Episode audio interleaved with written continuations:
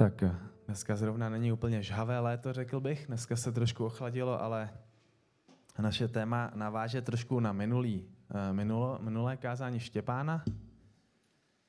O tom, jak si naši potomci můžou vybírat partnera a jak s tím zacházet, když se můžou rozhodnout i ještě úplně jinak, než bychom si třeba představovali. Tak eh, dneska na to navážu stručně. Chvilku byste měli vidět něco na obrazovce. A ještě budu muset asi ubrat trošku zvuk. Slyšíte dobře v sále? Není to moc nahlas? Dobrý, jo?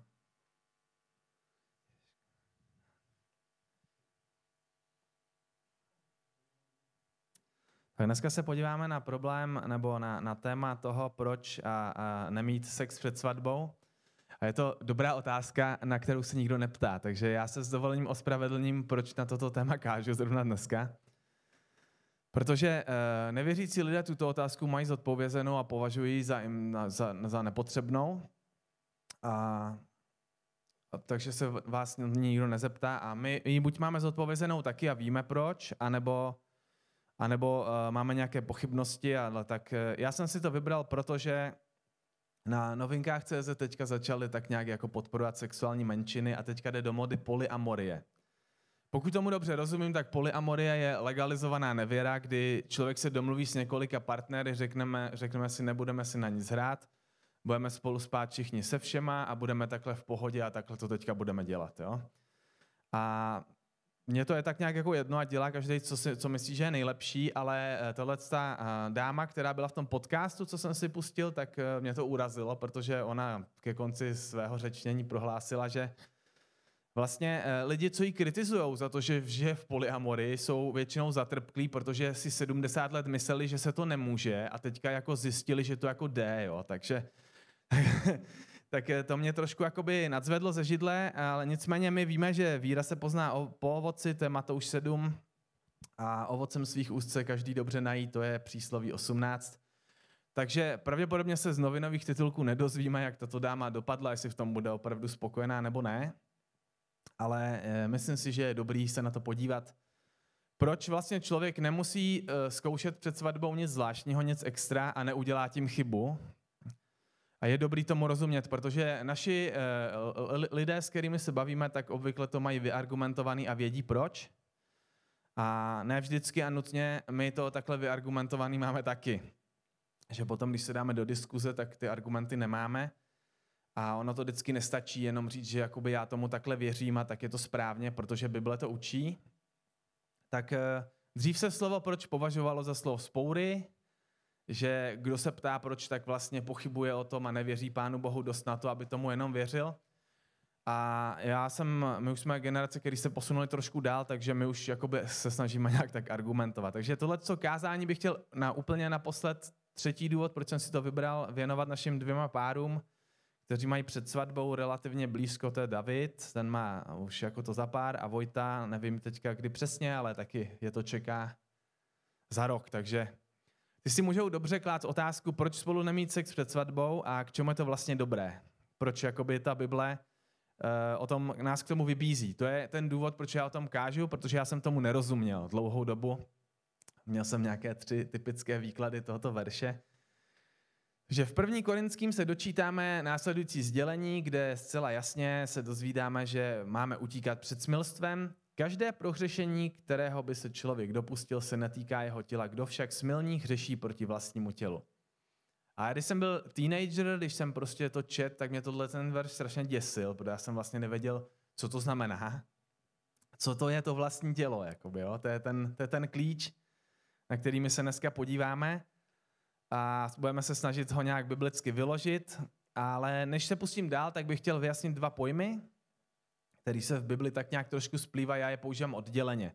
Smilstvo je sex, který provozujete před smlouvou, před manželstvím, když nejste sezdáni s nikým, nemáte partnera, s kterým byste měli tu manželskou smlouvu.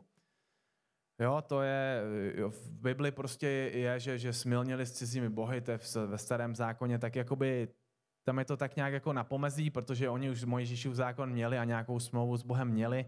A ty se trošku splývají, ty dva termíny. A druhý termín, který se tam vyskytuje, je cizoložství a to je, eh, jak to slovo samo napovídá, když ženatý muž nebo žena jde, splete si patro a skončí u sousedky nebo u souseda v posteli. To je, že skočím na cizím loži s někým úplně jiným. Takže já to budu oddělovat tak, že cizoložstvím se nebudeme zabývat, eh, tam se asi shodneme ve směs všichni, že hlavně když máte děti, tak to chování je silně destruktivní, je silně patologický a poškozuje vás, vašeho partnera i ty děti. Ale o tom smilstvu, který má jakoby člověk, který nemá žádné závazky, tak i uh, dlouholetí věřící si můžou klást otázku, proč vlastně se to nedoporučuje, proč ta Bible takhle ostře proti tomu vystupuje. Takže první výklad, uh, řekněme alegorický našeho, našeho výrazu, uh, co to je to uh, vlastní tělo, co se vlastně teda děje, proč bychom se tomu měli vyhnout, tak by byl alegorický, řekněme. Jo? Když jsem byl na základce nebo na, na střední někde z kraje prostě dlouho zpátky, tak eh, jeden učitel ze základní školy opustil svoji partnerku, tuším, že se zdaní stejně nebyli, ale prostě ji opustil, protože onemocněla a přestala chodit, takže si nabrnknul jinou ženskou. A velmi záhy na to dostal rakovinu. A já jsem si řekl, tak to je ono prostě. Ten člověk smilní, hřeší proti vlastnímu tělu, dostal rakovinu, je to vyřešená věc. Jo? Eh, můžeme to vykládat touhletou alegorií jako i ohledně nějakých jako eh, pohlavních nemocí a tak dál. Nicméně říkám, myslím si, že spíš vnášíme do textu něco, co tam doopravdy není a spíš je to nějaká alegorie a raději bych se ji vyhnul. Eh, v autoškole nám říkali mladí, mladí erotici, staří prostatici, nevím přesně, jo, jestli je to taky tak ale to heslo se mi líbí. Můžeme to vyložit tímhle způsobem určitě. Jo? Potom se můžeme podívat na ten typicky řecký výraz, který se v tomhle případě tam vyskytuje soma.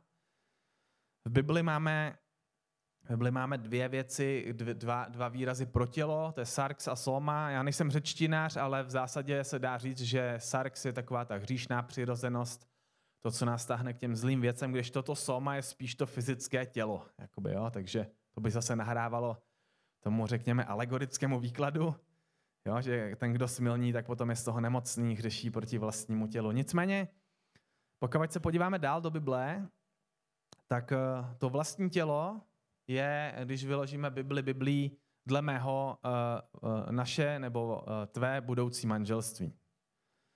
Kdo smilní, kdo má sex před svatbou, tak poškozuje svůj vlastní budoucí vztah, který jednou uzavře a dostává se do nějaké nestability a já vám to ukážu uh, dál, jak jsem k tomu dospěl.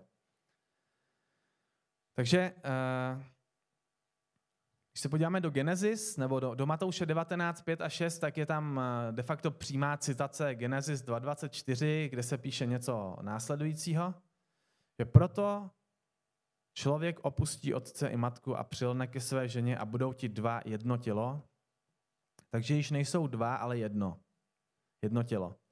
Co, Bůh, co tedy Bůh spojil, člověk ať neodděluje. Tady to je v kontextu rozvodu, nebo ptali se ho na rozvod, jak jestli se to může, nemůže, nebo jak s tím mají zacházet. A pan Ježíš jasně cituje Genesis 2.24, kde je vlastně to samý.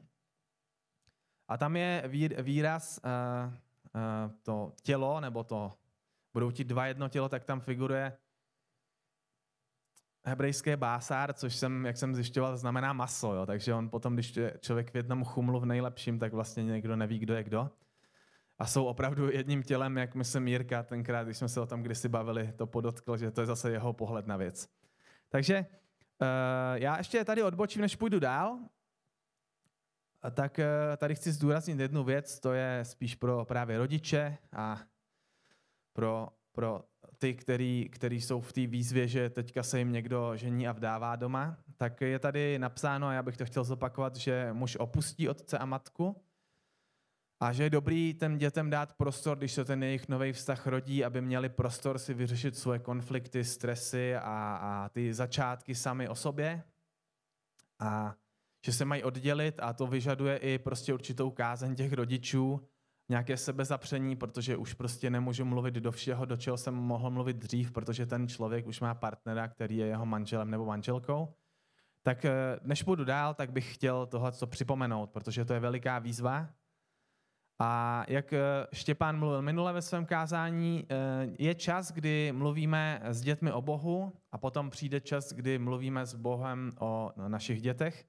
A to je tahle chvíle, kdy už se to víc hodí. Samozřejmě, když ty děti přijdou k vám pro radu, tak můžete, můžete jim poradit, ale snažte se ten vztah nenabourávat, protože jsou to citlivé věci a jsou to věci, které jsou křehké a můžou, můžou blbě skončit. Uh, druhá věc, kterou chci říct uh, k tomuhle verši, respektive k té Genesis druhé kapitole, tak my víme, že to navazuje na Genesis třetí kapitolu, kde se člověk rozhodoval, je ten příběh o stvoření, jak tam prostě bylo jablíčko, strom, a člověk se rozhodoval o tom, jestli chce znát zlé a dobré. A stalo se to, že první lidé se rozhodli, že chtějí víc vědět, než věřit. Chtěli prostě ochutnat to jabko, chtěli znát zlé a dobré. A v tomhle tématu toho sexu před manželstvím máme stejný konflikt. My chceme vědět, jestli to bude dobré, jestli to bude fungovat, jestli ten člověk je ten pravý. Jo? A takovýhle argumenty vám budou lidi sázet z rukávu, když se o tom budete s nima bavit a budou přesvědčený skálopevně o tom, že to je to nejlepší. A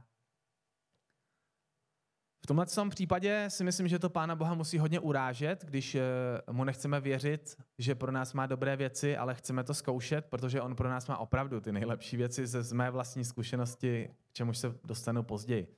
Takže eh, já chci ukázat jednu věc, že když člověk má sex před svatbou, byť je sebe víc rozhodnutý, že s tím partnerem chce zůstat a chce si ho vzít, já nevím co všechno, tak eh, hřeší proti vlastnímu tělu a mě tenhle ten obraz, proč jsem, eh, jak jsem pochopil tenhle verš, dokreslil jeden příběh z filmu Dálnice I60. Já vám doporučuji tenhle film. Eh, je to taková jakoby fantasy, fantasy příběh o dálnici, kde se kombinují všechny možnosti, co se můžou v životě stát, všechny nějaký ty paralelní jakoby reality. A člověk teda může tam uh, ověřovat vlastně to paradigma, kterému věří. To je takové to, paradigma je to, čemu lidé věří a o čem nediskutují, co považují za nějaký základ, jako to, že stojíme na zemi. Jo? Že je tady gravitační síla, to je paradigma. Že je svět eh, evolučně stvořený, to už je taky dneska paradigma.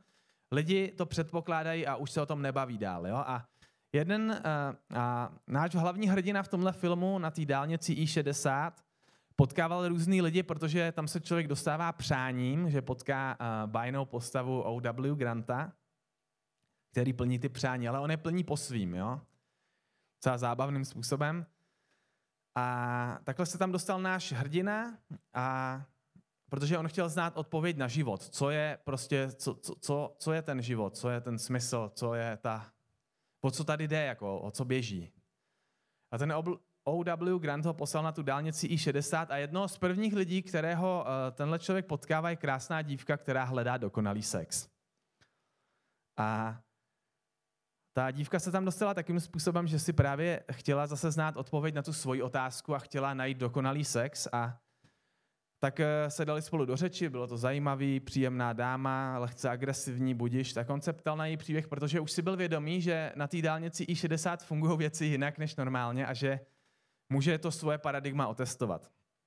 Tak se jí zeptal na její příběh a ona se dostala na tu dálnici tak, že si právě přála najít dokonalého partnera.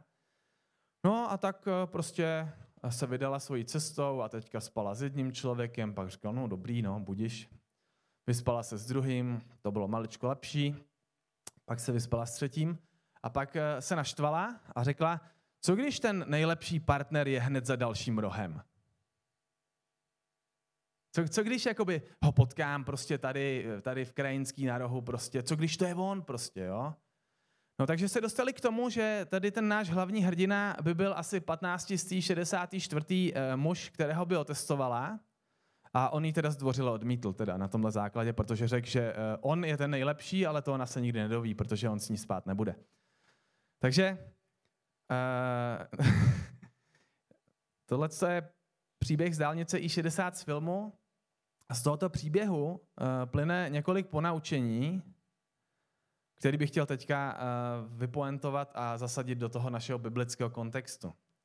Je to velmi jednoduchá myšlenka, kterou, na kterou jsem si tady uvědomil, a je to v tom, že pokud máte sex pouze s jedním partnerem v životě, ten partner bude vždycky ten nejlepší. Protože když spíte celou dobu s jedním člověkem, on bude vždycky ten nejlepší. Je to úplně jednoduchá cesta a v momentě, kdy se vydám na ten kluský svah, že musím to vyzkoušet, musím mít více zkušeností, musím si to porovnat, tak se dostávám na nekonečnou řadu N plus 1. N plus 1 je nekonečná řada, protože to nikdy neskončí a vy nikdy nevíte, jestli není někdo lepší za tím druhým rohem. Eh, jedná se o typický konflikt eh, věřit versus zkusit, věřit versus vědět. A pokud se vědomně rozhodněte, že to vědět nechcete a budete mít sex celý život jenom s jedním partnerem, já vám garantuju, že on bude ten nejlepší. V tom je ten vtip a v tom je ten celý podvod tady tohohle z toho tvrzení, že to musíme zkusit. Protože prostě to není pravda.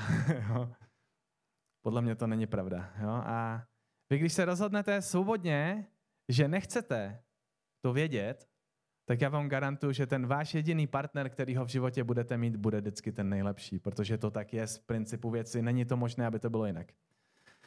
My jsme spolu až do svatby nespali, první noc se nám nepovedla, nicméně, protože jsme měli nějaký dobrý základ v komunikaci, chodili jsme spolu rok a půl a, a, a tak, tak jsme se očuchávali, tak prostě jsme, jsme se tomu zasmáli a šli jsme dál. A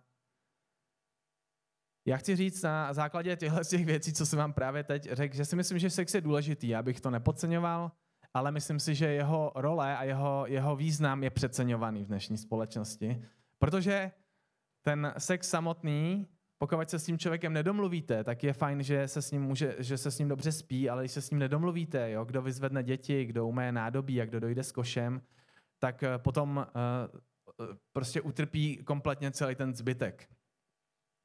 Abych svůj názor podpořil, tak bych chtěl citovat Garyho Chapmana, který je eh, terapeut a vztahový poradce, napsal knižku Pět jazyků lásky, pokud neznáte, doporučuji. Tak eh, on říká ze svých zkušeností, že většina manželských problémů v oblasti sexu nesouvisí s technikou, nejbrž s emocionálním uspokojováním potřeb.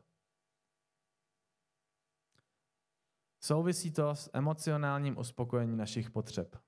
Budu citovat jinou pasáž z té knížky. Potřeba být milován stojí ve středu každého manželství. Jeden muž mi řekl, k čemu mi je dům, auta, soukromá pláž nebo cokoliv jiného, když mě moje žena nemiluje. Rozumíte tomu, co řekl? Víc než po čemkoliv jiném toužím potom, aby mě moje žena milovala. Materiální věci nemohou nahradit lásku, a zase teď je tady z opačné strany pohled té manželky. A manželka naproti tomu tvrdí, celý dlouhý den se mě ani nevšimne a potom se mnou chce skočit do postele. Nesnáším to. A není to žena, která by neměla ráda sex, je to žena, která zoufale touží po citové lásce. Takže člověk, který radí eh, desítkám, stovkám nebo tisícům párů, říká, že eh, sex je svým způsobem přeceňovaný a ty ostatní věci jsou, jsou nějakým způsobem jakoby dneska umenčený a jsou na druhé koleji. A já bych vás chtěl v tom pozbudit, pokud máte před svatbou, vydržte to, neprohloupíte, bude to dobrý. Klasický argument, který samozřejmě může někdo nadhodit, je, no ale my jsme se takhle rozhodli, my máme měsíc do svatby, jo? My prostě už jako víme, že spolu budeme, jo? Tak jednak si myslím, že to nevíš, dokud to nepodepíšeš. A druhá věc je, že pokud prostě člověk uh, kupuje byt nebo se někam chce nastěhovat, tak vždycky musíš podepsat tu smlouvu nejdřív, jo, než se někam nastěhuješ. Tak nevidím důvod, proč by to člověk měl dělat v tomhle případě jinak. Chtěl bych vás pozbudit, dámy, abyste vyžadovali čistotu ve vztahu. K pánům se dostanu později, protože ten důvod je jednoduchý. Ten sex a ta přitažlivost jsou jakýmsi motorem toho vztahu, který to posouvá dál. A pokud uh, vy dáte tomu chlapci to maximum, tu intimitu, ten styk, tak se vám pravděpodobně zasekne to poznávání, takový to, co kdo má rád, jak se spolu domluvit, jak kdo reaguje. A ten vztah se jakoby zastaví někde a potom už se dost možná nikdy nerozvine, anebo to bude o to pracnější. Takže není špatný důvod prostě uh, vyžadovat tu čistotu a pánové, vám bych chtěl doporučit, abyste to respektovali. Takže je to, je to jednoduchá věc a má to důvod a jak říkám, každý, kdo kdo smilní hřeší proti vlastnímu tělu a v mém, uh, tak jak já jsem to pochopil, tak uh, to vlastní tělo, jak, o kterém se píše v Korinským, je ten budoucí vztah. Protože pokud máš jednoho partnera, s kterým do toho vydržíš a jdete do toho až po svatbě, nikdy nebudeš mít pochybnost o tom, jestli ten tvůj pátý, šestý ex-přítel byl ten pravý, protože nikdo takový tam nebude. A ten vztah bude o hodně stabilnější a o hodně lepší a Bůh ti to požehná. Není to jenom o tom, že prostě to nemá důvody, že to nemá logický důvody. Podle mě ten důvod je opravdu ten, že pokud jsi s jedním člověkem, on bude vždycky ten nejlepší. Takže to je nějak tak asi všechno, co jsem chtěl říct. Chtěl bych požehnat těm našim, našim eh, párům, co mají před svatbou. Chtěl bych se pomodlit i za rodiče, aby eh, uměli a byli moudří v tom a dávali prostor dětem, pokud eh, jim opouští hnízdo. Tak bych se za vás chtěl pomodlit a když se budete s někým, s někým o tom bavit, tak můžete říct, že můj partner je ten nejlepší a žádný jiný takový nebude. Nikdo nikdy nebude nejlepší než ten můj partner, protože je to můj jediný partner. Takže je to krásné. Je to, je, jo, vidíte ten argument, jaký je v tom podvod, jo? jaký je to kompletně celý podvod. Krásně prostě obalený ve slovech, jako všichni prostě jsou v tom spokojení a všichni to žerou a přitom se okrádají sami o to, co potřebují, o to, co chtějí, o to nějakou tu budoucí intimitu jo? a tak dále. Takže mě to hrozně bavilo, když jsem viděl tu i60, tak mi to prostě docvaklo, v čem přesně to je. Pane Ježíši, já bych tě chtěl poprosit a chtěl bych se přimlouvat za ty naše, za ty naše mladé páry, co mají před svatbou, aby si jim požehnal, aby vydrželi v té čistotě a mohli získat to stopro tvoje plné požehnání, aby mohli si vyřešit všechny ty ostatní věci a komunikaci a, a naučit se spolu výjít a vycházet i bez toho.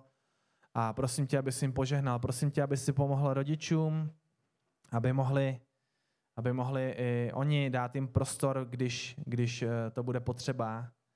A požehnej i nám všem ostatním, aby jsme, aby jsme měli vytrvalost a víru ve věcech, kdy to není jednoduché. Díky, pane Ježíši. Amen. thank you